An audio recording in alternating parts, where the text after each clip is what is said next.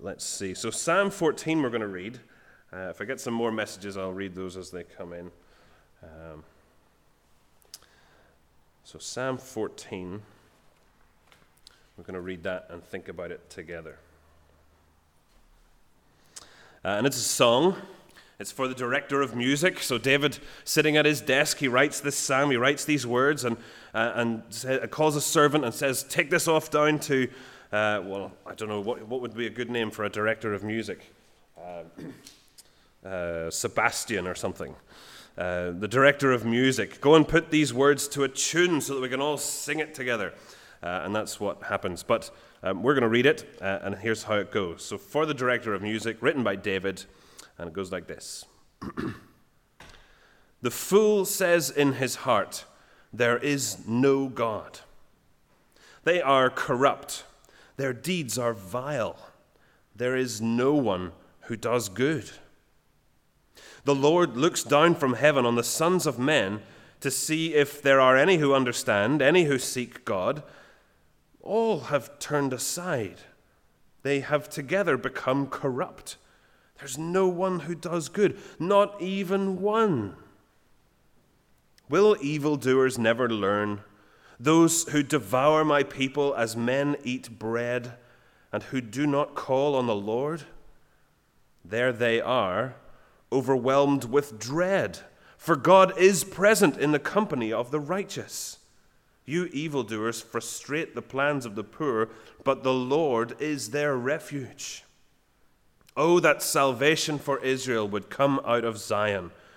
When the Lord restores the fortunes of his people, let Jacob rejoice and Israel be glad. And that's the end of the psalm, just a short one. Uh, and let me start with a question as we think about this together. Let me start with a question Who is the biggest fool you know?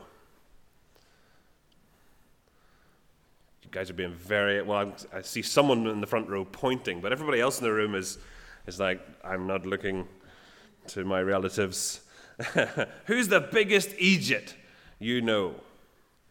Uh, well, you might think of the, the quality control officer sacked from the M&M factory for putting all the W's in the bin, when really they're just Upside down M's. Okay, look, that one's made up, but this is a real one. This really happened. The night porter who adjusted the hotel's automatic wake up call system. So someone has to get up, go to a meeting, they get an automatic phone call in the morning from the hotel. Uh, and he adjusted that at the end of October, I think. Uh, and instead of putting the wake up system back with the clocks, he put it forward, which meant that everyone who wanted a wake up got woken up two hours early. And some of, some of the guests didn't find out until they came down for breakfast and the restaurant was still closed and all the lights were out in the hotel downstairs. Uh, a bit of a disaster, that one. Or how about this? At a previous church, a few of us uh, felt pretty foolish when we took delivery of some online grocery shopping for a week's holiday kids club. Uh, we, we, put in the order, we, we, received it, it came in a big Tesco lorry, other supermarkets were available. Uh, and, and there we'd ordered, I think it was seven bunches of grapes, or so we thought. But what actually came was a little jiffy bag with seven grapes. Not bunches, but just seven individual grapes. How the function exists to allow you to buy seven grapes, I don't know. But that's what came, and we felt a bit silly. And we don't really know to this day uh, how that happened. Uh, there are lots of quotations, of course, about uh, fools, and, and, and a really good one perhaps is this A man may be a fool and not know it, but not if he's married. Uh, I think there's something for husbands and wives in that one. A man may be a fool and not know it, but not if he's married. Uh, well, prompted by Psalm 14, of course, we're talking this morning about the fool. Uh, and here in Psalm 14, the fool is someone who, uh, verse 1, says in his heart that there is no God. Uh, so that's where we're going to start. That's our first lesson for this morning. Um, a fool thinks there's no God. A fool thinks there's no God. Look at verse 1. The fool says in his heart, There is no God. They are corrupt. Their deeds are vile. There is no one who does good. So the fool says in his heart, there is no God. And one of the things you have to learn uh, if you're growing up in a Christian family uh, is that when you step out of Sunday school and into the wider world, you find out there are lots of people who don't think about God the same way we do, and lots and lots of people who say they don't believe in Him at all. But is it a bit rude to call those people fools? After all, some people who don't believe in God are very clever, or very rich, or very successful, or very serious. They're not silly people, are they? Well, when the Bible talks about a fool, especially in Proverbs, uh, it's not so much questioning someone's brains, uh, it's questioning the way they use their brains. Uh, in the Bible, so it so- talks about uh, the fool says in his heart. Well, in the Bible, your heart is the center of who you are. It's about what you want, it's about what you think about, it's about what you know. That's all your heart in Bible speak. Um, it's a bit like your control center. It's a bit like uh, the cockpit if you were a plane. That's what your heart would be. It would be the control room. So the heart includes what you want and what you think and what you know. It's you. And the Bible says that what's going on inside the heart of a fool is a little conversation. And one part of the fool says, I want to do this, and I want to live whatever way I want. And another part says, I don't know. What about God? Or what about uh, you know, what about this doesn't feel right? And the fool decides, forget God, he doesn't matter, he's getting in my way, I want to do what I want. So the fool is someone who lets what they want uh, beat and win against what they know. So instead of going with what they know to be true, they choose what they want to be true. Uh, Romans 1 says that we've no excuse for believing that God isn't there because he's made himself known and plain He's given us the evidence of creation around us and conscience inside us. Creation and conscience. And some people say that's not enough evidence, but God says that it is. And lack of evidence isn't really the problem. We see that through the Bible. So imagine uh, the best example, maybe, is the religious leaders who saw Jesus' miracles and even knew that he had risen from the dead, but they still didn't follow him. Imagine knowing that someone had risen from the dead and still not following them. Uh, that's the problem is they're choosing what they want to be true and what they want to do, not what they know and not what they can see. And that's why the second part of verse 1 jumps straight away to what the fool is doing. He's corrupt, these vile deeds, uh, doing no good. And so in the Bible, the fool is not someone who's uh, stupid or silly. Uh, but someone who's determined to make the wrong choice about God because gets in the way, God gets in the way of what they want to do. Uh, we can even be uh, religious on the outside. We can be churchy people and still say in our hearts that there is no God. I don't think many people in King David's day would have said out loud, There's no such thing as God. I don't think many of them would have thought that. Even the nations around Israel had made up gods. Everyone was religious, everyone had gods. But even if we don't say that there's no God, we can still live like there's no God. We can still live like God doesn't matter. God doesn't make a difference. I can come to church on Sunday, but the rest of the week I just do whatever I want and don't think about Him. So you can look churchy, but not, uh, not just live like God doesn't matter. And if that's starting to sound a little bit close to home, like it could be about us, when it sounded like this was going to be about other people, well, that's no mistake. David says, in fact, there's no one who does good. And that's the next idea in this psalm. Uh, so verses 2 and 3 tell us that there's a fool in all of us. Uh, so, what was the first thing? A fool thinks there's no God. Well, verses 2 and 3, there's a fool in all of us. We're all a bit of an Egypt when it comes to God. So read verses 2 and 3 with me. Verses 2 and 3. The Lord looks down from heaven on the sons of men to see if there are any who understand, any who seek God. All have turned aside. They have together become corrupt. There's no one who does good, not even one. Do you remember what it's like to fly off in an aeroplane? Anybody remember those times? Uh, I love the window seat. I love the aisle seat because I like to stretch my legs, but then I usually get my toes run over by the trolley at some stage. I, I remember, I think it was the, might have been the last flight we took. I remember uh, sitting in the aisle seat, a trolley came along, bashed me on the knee. I had just got to sleep. It's just after takeoff. I just got to sleep, bashed me on the knee. I was awake the rest of the flight. Disaster.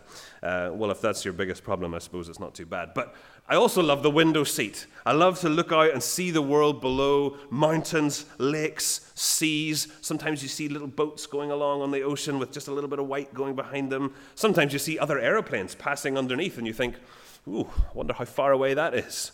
Hopefully, far enough. Uh, sometimes there are amazing things to see out of the airplane. So uh, I've never flown over Dubai, but in Dubai, just off the coast in the sea, they've built man made islands. And they've built them into shapes and patterns. So there's patterns of islands like a huge palm tree, or there's another set of islands um, that's shaped like the map of the world. Don't think it's done wonders for the ecosystem, but uh, you can see it anyway. Or um, there's the tulip fields in Holland, in the Netherlands. So they grow thousands and thousands of tulips of bright, bright colors. And if you fly over the Netherlands, apparently, uh, there you can look down, and it looks like this multicolored patchwork carpet. You know, one field is bright red, one field is bright yellow, another field is stripes of purples and blues and all sorts. You can look it up later uh, when you get home um, those tulip fields. Uh, but it's interesting to look down from above. And the picture here in verses 2 and 3 is of God peering down from the air, looking down on all humanity, searching for someone who's good, anyone who hasn't turned away for him, anyone who's looking for him in return. But verse 3 all have turned aside. Everyone has looked away from him. Everyone is living like there's no God, just doing whatever they want to do. And lots of what they're doing is very bad. And as David writes this, he probably started with Gentile nations in mind. So people who weren't God's people, people who were enemies of God and enemies of God's people. But it, but it seems like we have to include everybody here. There's no one good. And Paul uses this psalm in Romans 3 and says exactly that. Gentiles, people who are, you know, really obviously far away from God, and the people who are called God's people. There's no one good, not even one. Maybe you think you are good and you're annoyed that God might think you're not. But that's because we're looking at it from the ground, uh, from, uh, from our point, rather than from God's viewpoint. Uh, sometimes we have a low view of, of God and, and His standards. See, to God, uh, who is perfect in every way, we are all contaminated, we're all stained.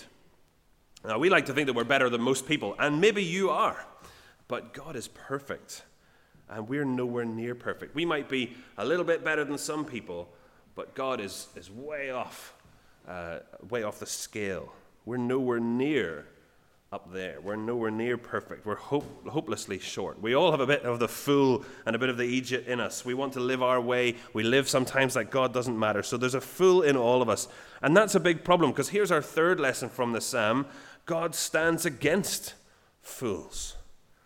God stands against fools. This is verses 4 to 6. Uh, let's read them. Will evildoers never learn? Those who devour my people as men eat bread, and who do not call on the Lord, who don't worship God. So they're against God's people and they're against God. Um, but there they are, these evildoers, overwhelmed with dread, with fear. For God is present in the company of the righteous. You evildoers frustrate the plans of the poor, but God is their refuge. David seems to be remembering a time when uh, people from other nations maybe attacked God's people, attacked Israel, made them suffer. These attackers are evildoers. They don't call on the Lord, they reject God, they don't worship Him, uh, and they also, um, they also reject God's people. And, and that's the way it is today as well, isn't it? People who say there's no God, they don't just feel sorry for us for wasting our Sunday mornings uh, in church or for uh, stopping from doing whatever we want. They don't feel sorry for us. They tease and they laugh and they joke and they leave us out and they argue with us and they disagree and they even try to stop people believing in God. Um, one of the first Russian uh, I don't know why they don't call them astronauts, cosmonauts. Uh, one of the first Russian cosmonauts who traveled up into space, he came back to Earth and said that he had searched the heavens, but had not found God. And he was very pleased with himself for uh, thinking this is a very clever thing to say.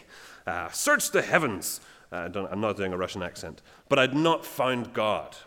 And I think someone since has suggested that if he had just taken his helmet off and stepped outside, he would have found God uh, quickly enough. But, um, but he was mocking God's people. He was poking fun. I didn't find any God up there. Poking fun. But in many cases, it's much worse than that. Sometimes people from other religions will attack each other uh, and attack Christians. Sometimes governments try to shut down churches and take away Bibles and stop people from talking to their friends about Jesus. But even then, it's not God's people who need to be afraid, but the evildoers who need to fear. Verse 5 there they are, and we think, well, they're powerful and they're strong and they're scary, but there they are, overwhelmed with dread. They're the ones who need to be afraid. Why? Because God is present in the company of the righteous. God is with his people. David again might be remembering a certain time when God fought for his people, but it's the enemies of God's people, the enemies of God himself, who need to be afraid because there is a God, after all. And he stands against fools, he stands against those who reject him and his people. I don't know if you've ever seen an ostrich burying its head in the sand. I don't know if they actually do that. I mean, they must do that. It must come from somewhere that we have this image. I've never seen that happen. But saying that there's no God or that God doesn't matter is a little bit like burying your head in the sand. It's a little bit like saying, You can't see me if I cover my eyes. Uh, well, it's, it's not real, is it? Pretending that God isn't there or pretending that God doesn't matter doesn't change anything because God is there and God does matter. And He stands against those who reject Him. That's why, uh, that's why they need to be afraid, overwhelmed with dread, because God is real. They can't change that. Wanting it to be true doesn't make it true. Listen to what uh, the Apostle Paul said as he preached uh, in Athens. He said, God commands all people everywhere to turn to him because he has fixed a day on which he will judge the world in righteousness by a man, by a judge, whom he has appointed and he's proved this by raising that man from the dead. So I think we can guess who that is, can't we? Raising that man from the dead, that's got to be Jesus. He's fixed a day when he will judge the world through the Lord Jesus. Um, and so he commands everyone to turn to him. God stands against those who reject him. That's real. Uh, but, but hang on. God stands against fools, against everyone who rejects him and ignores him but he's a refuge for his people, it says. But who are they? What people are we talking about? Because just a minute ago, didn't it say that God looked down and didn't find anyone good? Not even one? So, who are these people in the psalm who are God's people? How can we be God's people if there's a bit of a fool in all of us?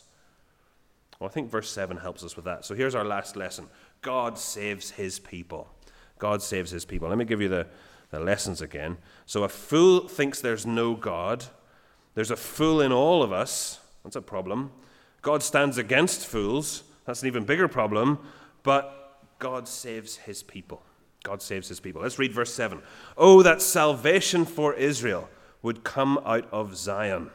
When the Lord restores the fortunes of his people, let Jacob rejoice and Israel be glad. In David's psalm, as he remembers God helping his people against their enemies before, verse 7 becomes a prayer that God would uh, do that forever, that he would achieve a lasting victory, that he would, he would reign and rule forever. It's a prayer that says, God, may your victory and your help in that other time, of verses 4 to 6, when we had that problem with those people, may that become a permanent thing a permanent salvation? Would you uh, rescue us fully and forever? Oh, that salvation for Israel would come out of Zion. Zion, what's that? Sounds a bit like lion, but there's nothing to do with that. Uh, unless you think about the Lion of Judah. No, not really. It's nothing to do with that. Zion is the hill where the temple stood in Jerusalem. In fact, the word Zion is kind of used in the Bible to talk about the hill and to talk about the temple and to talk about the city of Jerusalem. It's kind of HQ of God's people. Uh, it's shorthand for, for God being with his people. Um, David doesn't know it yet, but God will bring salvation out of Zion. God will bring salvation in Jerusalem uh, by being with his people, not just in the temple, but in Jesus, in God with us. That, this is how God will bring lasting salvation for his people, in Jesus. In his letter, uh, Peter points, uh, first, his first letter, Peter points us to an old saying from God's word, and it goes like this.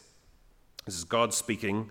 It says, he says, See, I lay a stone in Zion, uh, like the start of a building, a chosen and precious cornerstone, a really big stone at the bottom that's going to hold everything up.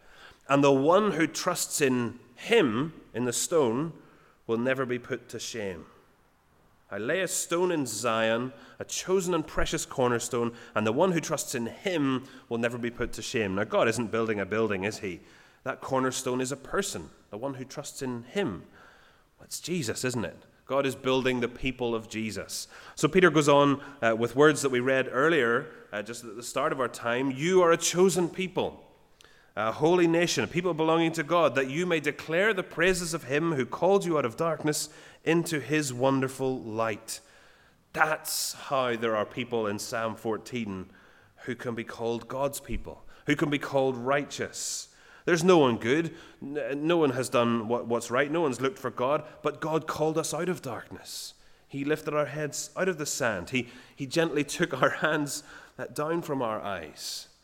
Uh, he saved us through Jesus. Paul takes this psalm in Romans 3 and he says this, and we're almost finished, but Paul says this. He says, There is no one who does good, not even one. But now, a righteousness from God has been made known. So we're not right with Him on our own, but, but one, a rightness with God has been made known that comes through faith in Jesus Christ to all who believe. All have sinned and fall short of the glory of God. That's goodness by God's standard, way up there. But all are justified. We're called right by God. How? He says, freely by his grace, through the redemption that came by Christ Jesus.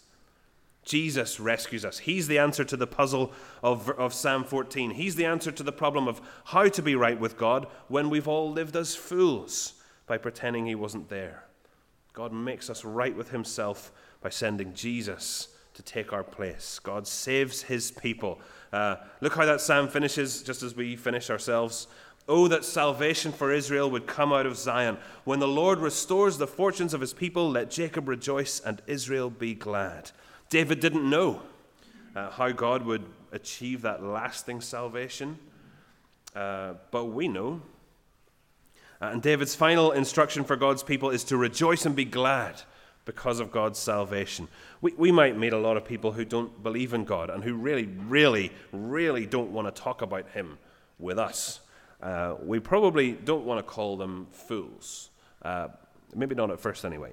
Uh, but if we care for people, we will tell them that pretending there's no God uh, doesn't change what's real. God is God. He's the Lord, He's the King, He's the Creator, and He's the judge of every one of us. And so it is foolish and it is dangerous to pretend He doesn't matter. Not that we're smarter than other people. We need to remember that. We've all lived like fools. There's no one righteous, not even one. There's a fool in every one of us. We're not better than other people. It's just that we've been rescued through the Lord Jesus. We're not, uh, it's a bit like if you were in trouble in the water and you've been saved by, uh, by you know, one of those life rings or by a lifeguard. We're, we're, not, we're not better swimmers. We've just been rescued. That's all. We've been saved. And anyone else can be saved by Him too. So let's uh, let's rejoice and be glad, like it says, to belong to Him, uh, even as we invite others to know Him as well. Let's pray. Uh, let's pray for His help to be glad and to invite others to know Him as well.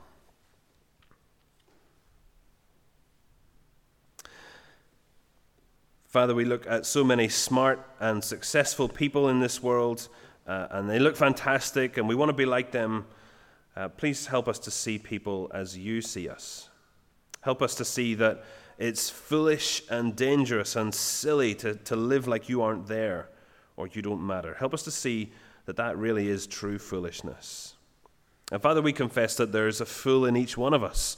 Uh, not one of us here, not one person joining in from home, not one was good. Uh, not as you see goodness, but you have brought salvation out of Zion, out of Jerusalem, where Jesus came and died and rose again. Thank you that because of him, uh, we are your holy people. We are rescued from darkness to light to praise and enjoy you. Help us to rejoice and be glad for all you've done for us through Jesus. Uh, and we pray, may our Lord Jesus Christ himself and God our Father, who loved us and by his grace gave us eternal encouragement and good hope, encourage our hearts and strengthen us in every good deed and word. Amen.